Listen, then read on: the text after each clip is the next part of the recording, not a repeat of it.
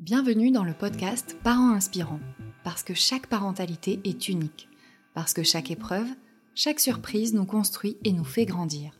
À chaque épisode, découvrez des histoires de parents, leurs aventures, leurs galères, leurs rêves, les événements qui ont un jour changé le cours de leur vie.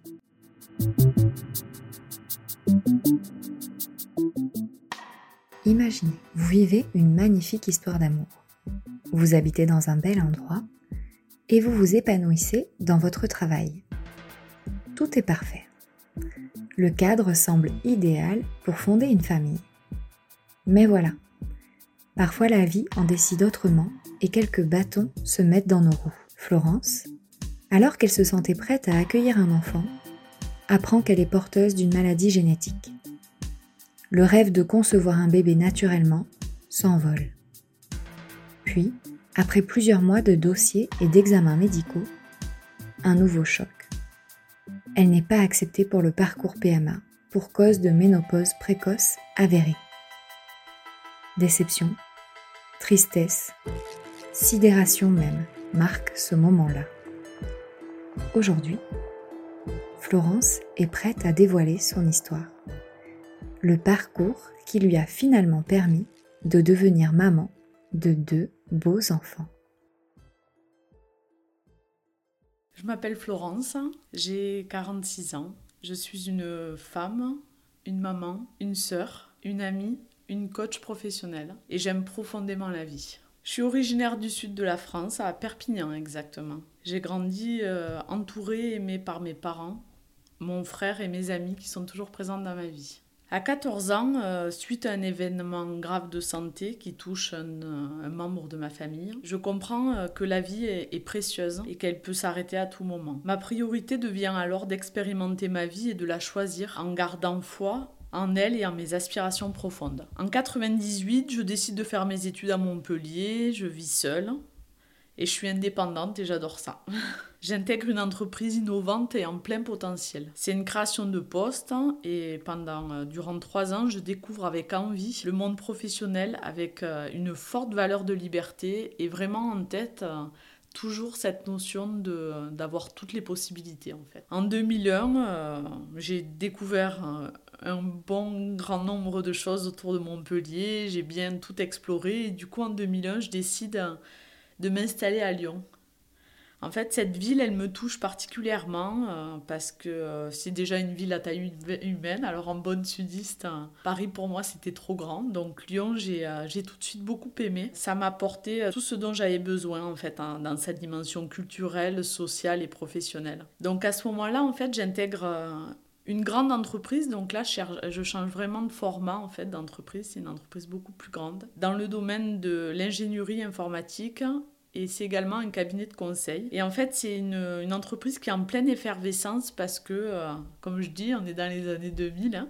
donc c'est le passage en fait à l'euro. Donc euh, plein de projets et euh, c'était une entreprise vraiment que j'ai adorée dans laquelle j'ai grandi, qui avait une forte culture d'entreprise axée sur l'humain. Donc cette dimension humaine, elle était déjà très imprégnée chez moi. Cette entreprise m'a touchée par rapport à ça et par rapport à la prise en compte individuelle en fait qui comptait vraiment et réellement au sein de cette entreprise. Et, euh, et donc, comme je disais, m'a permis d'évoluer selon mes envies et en parfaite euh, adéquation avec mes valeurs. Donc j'étais vraiment comme un poisson dans l'eau dans cette entreprise.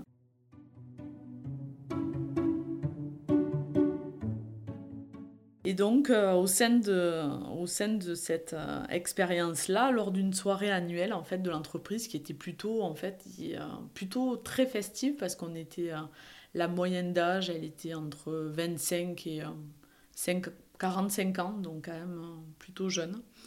Et donc lors de cette soirée, euh, eh bien j'ai rencontré celui qui deviendra mon mari. Quand je l'ai vu en fait, tout de suite, j'ai tout de suite compris qu'il fallait pas que je le laisse partir. Donc deux mois après, on a pris la décision en fait de, de vivre ensemble. Ça s'est fait très naturellement. Je me suis installée dans son appartement. J'ai pas trop laissé le choix en fait. Et, euh, et, donc voilà, avant de trouver euh, le nôtre deux ans plus tard.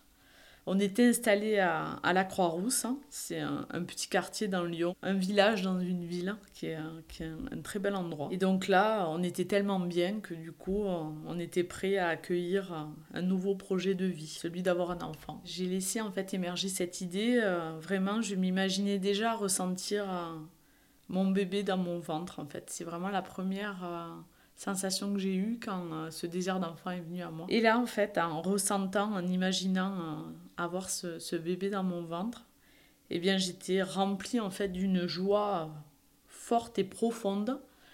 Et très profonde parce qu'en fait, je peux pas dire que je fais partie de ces femmes qui, euh, se sont dit rapidement que je voulais un bébé.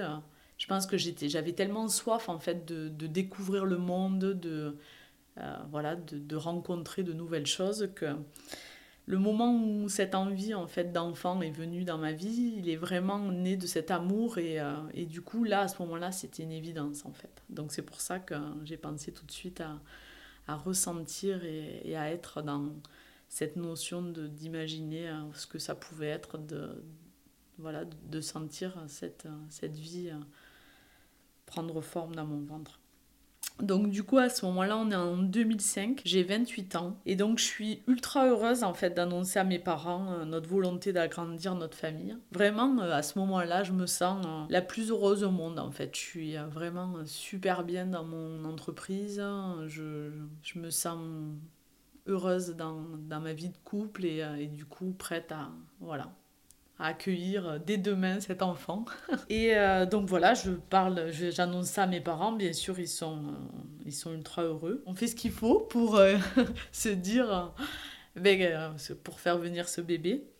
Et peu de temps après, en fait, c'est voilà, ce moment où on initie cette volonté de, voilà, de faire l'amour pour avoir cet enfant eh bien, j'apprends en fait qu'une de mes cousines euh, vient d'avoir un, enfant qui est porteur d'un gène qui s'appelle euh, le X fragile. Et en fait, c'est euh, une maladie génétique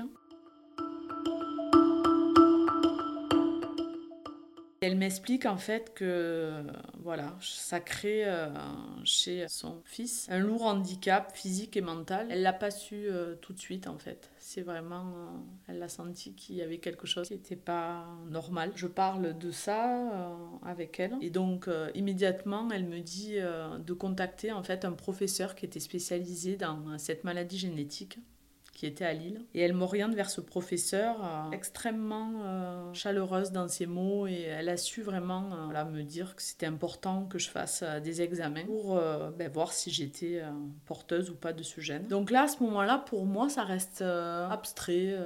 voilà, c'est, je suis très touchée pour ma cousine, mais je me dis, bon, toujours dans cette notion de un jour après l'autre, on verra. Donc je vais faire ces examens et, euh, et en fait, ces examens confirment que je suis moi aussi porteuse de ce gène. Et euh, là, je comprends pas en fait ce qui m'arrive. Euh, et en même temps, ce que je comprends très bien, en fait, c'est qu'à un instant, ça m'éloigne de mon enfant, en fait, tant désiré. Et là s'invite, en fait, cette notion d'interrogation et de petit néant, en fait, qui s'installe là. Je suis abattue, en fait, par cette nouvelle, surtout que je comprends que, voilà, que je ne vais pas laisser s'inviter la possibilité euh, aussi de ne pas pouvoir y arriver.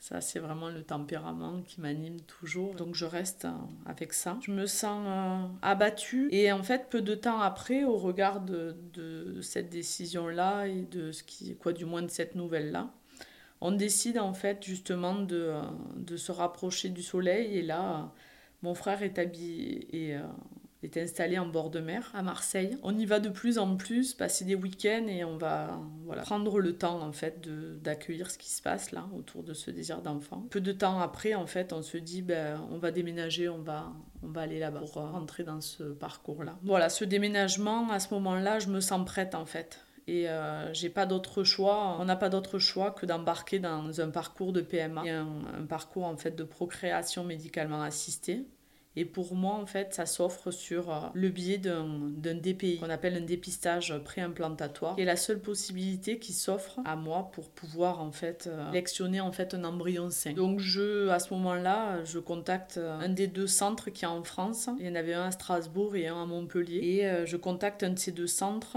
qui me permet, en fait, de déposer, en fait, un dossier.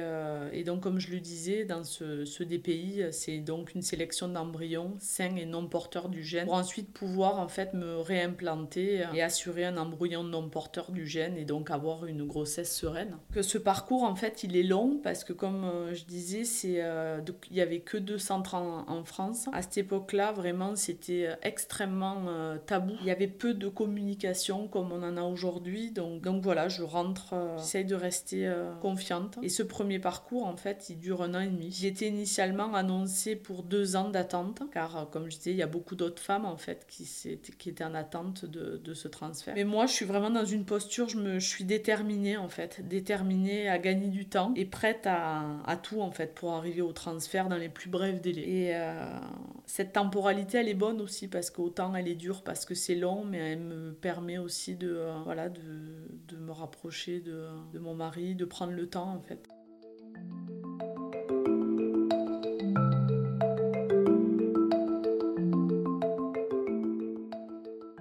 Prends le temps et en même temps dans cette impatience, en fait, j'appelle régulièrement euh, ce centre à Montpellier et en montrant en fait euh, ma motivation, je finis par créer finalement un lien avec cette secrétaire médicale qui, euh, qui, qui m'identifie toujours avec mon accent perpignanais. Et cette secrétaire médicale, elle est bienveillante à l'écoute et elle m'aidera à supporter en fait cette, cette attente qui est vraiment longue. Donc en fait, ce parcours, euh, il a vraiment commencé avec une, une batterie d'examens plus ou moins douloureux, mais surtout en fait éprouvant euh, pour moi et pour mon couple, avec sa succession en fait de, déceptions.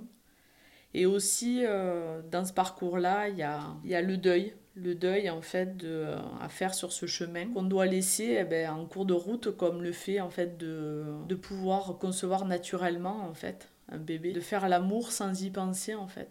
C'est ça aussi qui est, compliqué en fait dans ce parcours-là. Je comprends aussi et je ressens euh, ben, des émotions, que mes émotions font des montagnes russes et euh, je ressens euh, des émotions que j'avais pas l'habitude de vivre en fait, qui sont vraiment euh, la colère et l'injustice aussi. Quoi les autres et pas nous? La culpabilité aussi de de se dire qu'est-ce que j'ai fait pour mériter ça. Il y a aussi une petite voix en fait intérieure qui s'invite malgré moi et qui me murmure par moments t'es sûr là de, de, vouloir un bébé? Et il y a tous les conseils en fait qui sont certes bienveillants en fait de tout le monde et et même de la boulangère en fait qu'on connaît pas et, et qui nous connaît pas mais qui nous pose la question qu'on redoute tant.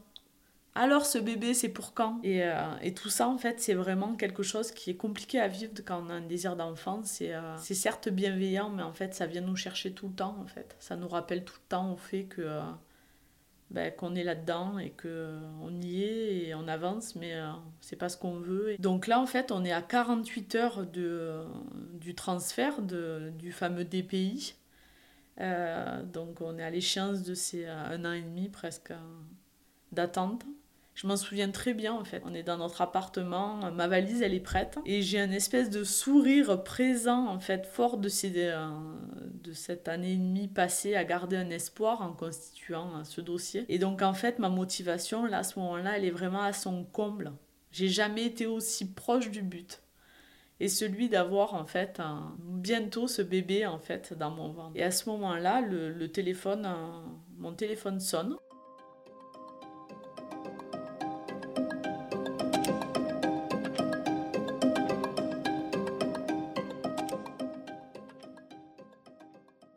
En fait, c'est l'équipe médicale euh, du centre qui, euh, m'informe que les résultats en fait euh, sont pas bons. Ils sont pas bons parce que ben, la maladie génétique que j'ai, elle m'entraîne une ménopause précoce et, en fait qui, qui fait en fait que j'ai pas assez d'ovocytes. Donc pas suffisamment de chance pour que ça réussisse. Ils annoncent en fait, ils m'annoncent aussi que pour pouvoir y prétendre, il faut 25% en fait de chances que ça fonctionne. Et euh, je suis tellement loin du compte en fait. J'entends, j'écoute. On est là tous les deux autour de la table avec mon téléphone en haut-parleur. Et là, en fait, au, même moment, euh, une minute ou deux après euh, ça, une minute, j'ai l'impression que ça dure une éternité. Ils me disent aussi que, ben, que tout est annulé et qu'il n'y a pas d'autre possibilité, en fait, dans mon cas. Et que euh, je pourrais pas avoir d'enfant. Donc là, en fait, ben, tout s'écroule, en fait. Je pleure, hein, je suis là, je suis anéantie. Et je comprends, en fait, vraiment que je pourrais pas vivre une grossesse et porter euh, cet enfant dans, mon ventre. Donc là, à ce moment-là, en fait, euh, ben, je suis épuisée en fait épuisée euh, physiquement et émotionnellement. Ça avait été en fait tellement violent cette, cette annonce que, que pause en fait autour de, de, ça a été induite euh, un an en fait. C'est imposé où, vraiment j'ai ressenti un besoin profond de, de, couper, de me faire accompagner et de prendre en fait profondément soin de moi. J'ai euh, compris en fait que j'y arriverais pas seule parce que c'était trop douloureux. Ben, la vie fait bien les choses à ce moment-là. Une amie m'a recommandé en fait euh, une femme exceptionnelle qui était kinésiologue, qui est toujours d'ailleurs kinésiologue.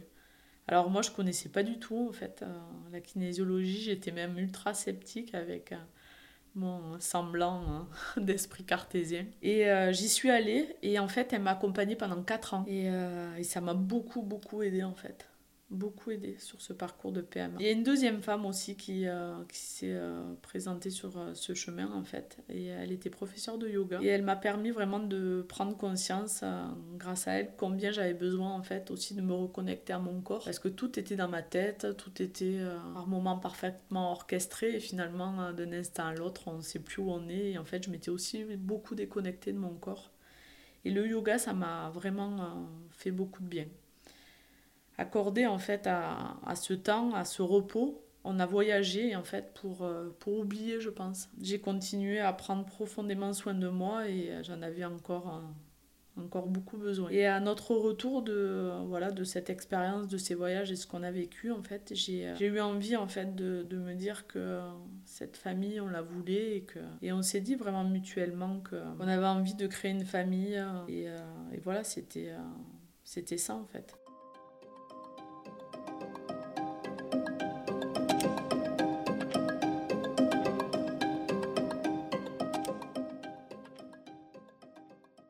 A décidé de commencer à ce moment-là une démarche euh, d'adoption. Et euh, là, de nouveau, des petites, euh, des petites bulles en fait de, de, champagne ou je sais pas ce qui, était au fond de nous, mais c'était ça. On devait y aller en fait. On sentait que voilà, ça serait invité à nous et que la joie revenait autour de ce, de ce désir d'enfant. Donc, on est rentré dans une démarche d'adoption qui a duré aussi elle-même deux ans de plus. Et en fait, ça, c'est aussi une, nouvelle expérience en fait qui est forte en fait dans tous les sens du terme parce qu'on découvre euh, d'autres couples qui sont dans le même euh, voilà dans des histoires différentes mais qui sont aussi dans ce, ce même désir d'enfant. Et euh, il y a d'autres difficultés en fait qui s'invitent sur ce processus d'adoption qu'on ne connaît pas et qui sont durs aussi, comme euh, des critères qui sont imposés. Nous, on a la chance de pouvoir avancer sur ce parcours-là et en fait, les critères, c'est des critères d'âge, des critères de, de capacité aussi euh, financière. Et ça, c'est, euh, à mon sens, terriblement injuste aussi. Donc voilà, ça nous apprend beaucoup et, et donc on, on, se lance dans, ces, dans cette procédure qui dure deux ans, où on voit des psys, où on consolide des des dossiers, des papiers, et on avance. Et en fait, cette expérience, elle a vraiment permis à notre couple, encore une fois, de, de grandir encore plus et de découvrir que finalement, on était encore plus fort dans tout ça. On a nourri encore plus euh, notre amour et notre envie euh, profonde en fait de d'avoir cet enfant mais d'une autre manière. On a obtenu notre agrément en 2009 et à ce moment-là en fait euh, on a fait le choix et ça s'est vraiment présenté naturellement de faire une demande d'adoption pour un pupille de l'État et voilà ça crée du sens pour nos valeurs aussi communes. On était heureux en fait, ça y est, on attendait impatiemment en fait euh, des nouvelles par courrier ou par téléphone où on nous informerait euh, ben voilà qu'il euh, y avait un enfant qui était qui était prêt pour nous. On n'avait pas du tout ni de temps ni de délai, on savait que c'était long mais donc voilà, on était plutôt on avait retrouvé de la sérénité. Peu de temps après, je vais refaire un contrôle gynécologique et auprès d'un nouveau spécialiste parce que j'avais compris en fait qu'à ce moment-là, c'était important de voilà, d'être entouré de, gynécologues et de professionnels de santé qui savaient écouter, prendre le temps. Et c'est vraiment ce dont j'avais besoin.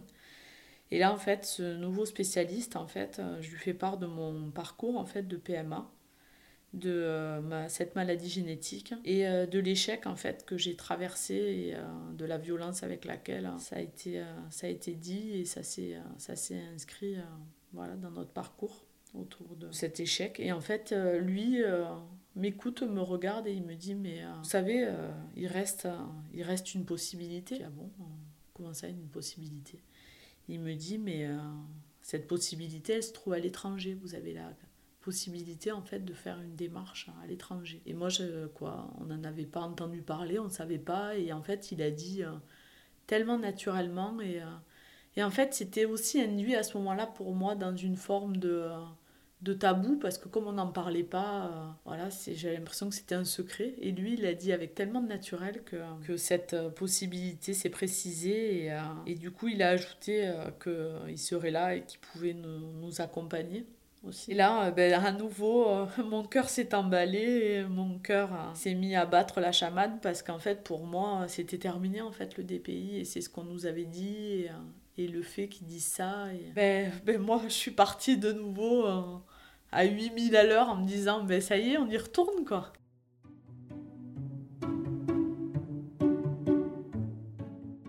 Donc, ben, on a quand même bien réfléchi, on a on ne peut pas dire qu'on se soit surdocumenté, mais euh, on a juste fait confiance à ce spécialiste. Et, euh, du coup, euh, voilà, on est allé chercher une info ou deux. On en a beaucoup parlé avec, avec mon frère et ma belle-sœur. Ils nous ont aussi beaucoup aidé à, nous apporter de la confiance autour de ça et nous dire allez-y, quoi. C'est un cadeau de la vie ce qui se présente là. Et donc, je le rappelle dans la foulée, ce, ce, médecin. Et le gynécologue, et en fait, je confirme que notre volonté, elle est là et on l'a saisi et on va aller sur cette nouvelle chance qui s'offre à nous. Et en fait, là, tout est allé euh, super vite. Les démarches auprès de la clinique, euh, elles se sont faites euh, rapidement. Et elles étaient aussi fortes de sens, puisque moi j'ai grandi à Perpignan et, et en fait cette clinique-là, elle était à Barcelone. Donc c'est un endroit que j'affectionne particulièrement. Euh, on est allé rencontrer euh, les équipes médicales sur place et ça a finalisé notre décision en fait très rapidement. Deux mois après, on, on retourne, on y retourne et cette fois pour effectuer euh, voilà ce, ce dépistage préimplantatoire. Et on est en septembre 2010 et 15 jours plus tard, ça a lieu et en fait on attend. là je suis dans ma voiture en fait, il est midi et j'appelle je suis seule dans ma voiture. Et là, je prends mon téléphone et j'appelle le laboratoire parce que j'avais fait une prise de sang pour savoir ce qu'il en était en fait. Et là, il y a un mot qui a résonné. C'est positif. Donc, euh, ben, on apprend dans la foulée, en fait, que, euh, ben, qu'il n'y en a pas un, mais il y en a deux. Et là, en fait, euh, je le sens, là. Là, je les sens dans mon ventre. Ils sont pas là, ils sont microscopiques, mais je sens que, que c'est là que ce qui était tellement cher va venir. Et donc, euh, neuf mois plus tard, en fait, deux magnifiques euh, garçons euh, naissent. C'est un vendredi, c'est le 24 juin 2011 et il est midi 10. C'était il y a 12 ans. Voilà, et effectivement, ben, je pense que c'est le plus beau jour de ma vie. Voilà, ils sont ben, naturellement gros, puisque pour des bébés nés à terme, ils font 3 kg 2 et, et 3 kg et en fait ils sont là, c'est fort. Les mots me manquent encore.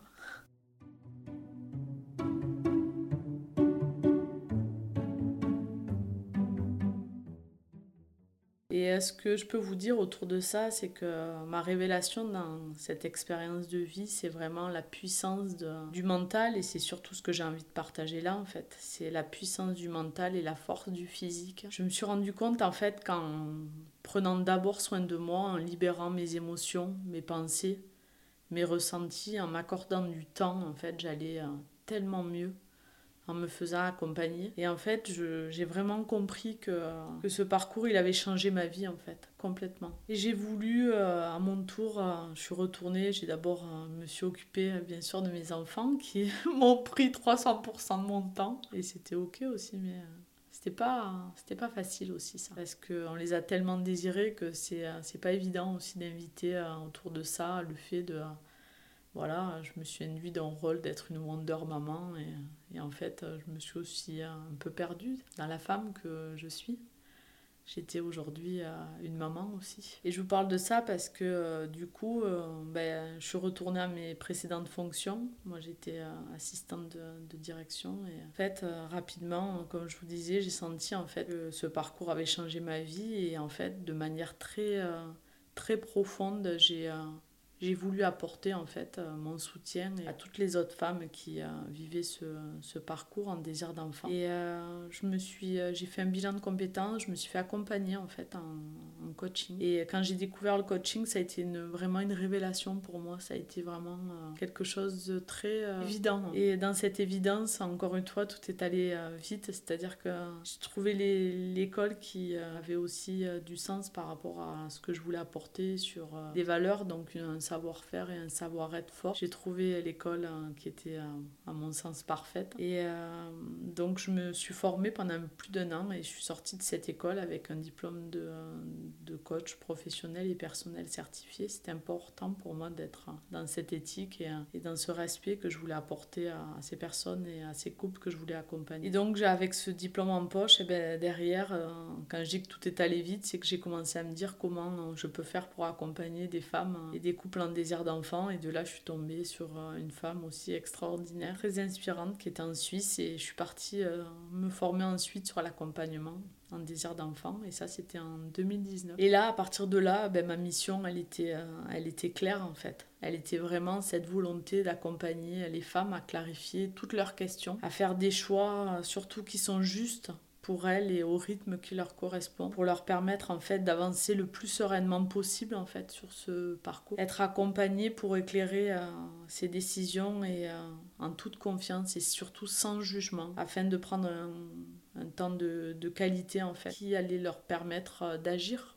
et pour elles. Et donc de là j'ai créé ce que j'aurais aimé trouver que j'ai nommé euh, Bulle Fertile. C'est euh, vraiment un accompagnement émotionnel personnalisé et euh, qui permet de gérer les yo-yo émotionnels, de gagner un, discernement et vraiment d'être dans ce respect de soi, de se choisir, de ne pas s'oublier et surtout que le couple ressorte le plus fort possible de ces épreuves. De cette épreuve aussi, mais en même temps une épreuve qui permet de grandir. Donc euh, aujourd'hui, euh, ce que je peux dire, c'est que euh, cette activité de cœur, elle a du sens en fait, beaucoup, beaucoup de sens pour, pour l'histoire de mes enfants, pour toutes ces femmes. Et, et pour, pour moi aussi dans cette valeur de, de transmission, d'inciter à y croire, à avoir confiance en soi, en ses choix et en l'espoir que ben, même si on vous dit que c'est pas possible, eh ben, ça peut être possible et, euh,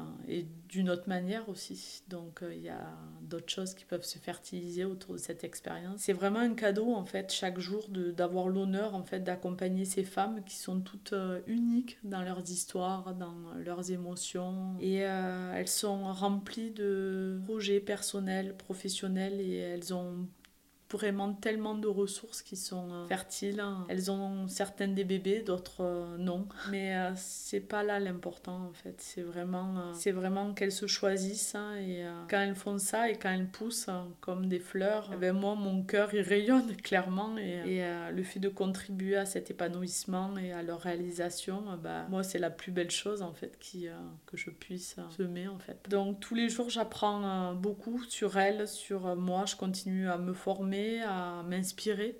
Parce que ça, c'est important aussi d'aller euh, chercher des personnes qui nous inspirent et euh, qui nous montrent le chemin. Et euh, moi, c'est ces femmes-là que je rencontre, que j'ai eu la chance de rencontrer dans ma vie. Mais vraiment, j'invite à regarder autour de vous, à ressentir ce, qui, ce qui vous crée écho. Et en fait, d'avoir voilà, aujourd'hui ben, l'immense bonheur d'être entourée par, par mes précieux et, et si chers enfants.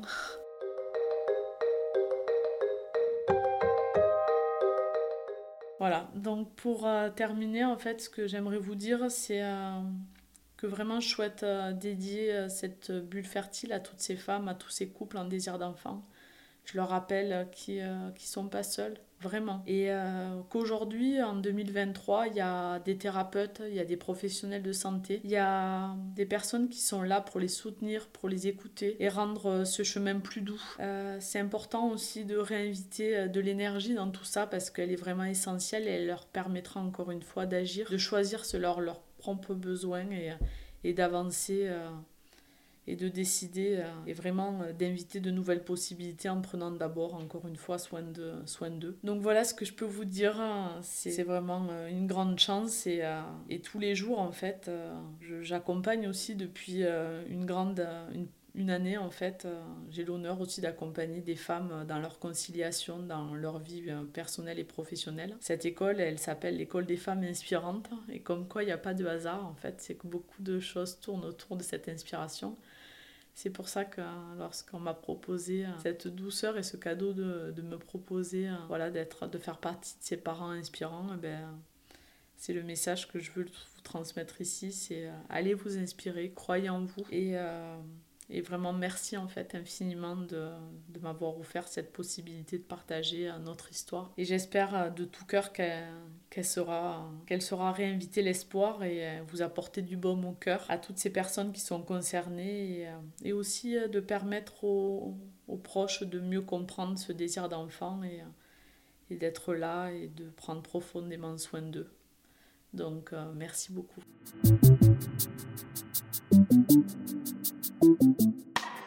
Voilà, l'épisode touche à sa fin. Si vous aussi, vous souhaitez partager votre récit, écrivez-nous à contact at parent-inspirant.com. Nous avons hâte de vous lire. À très vite!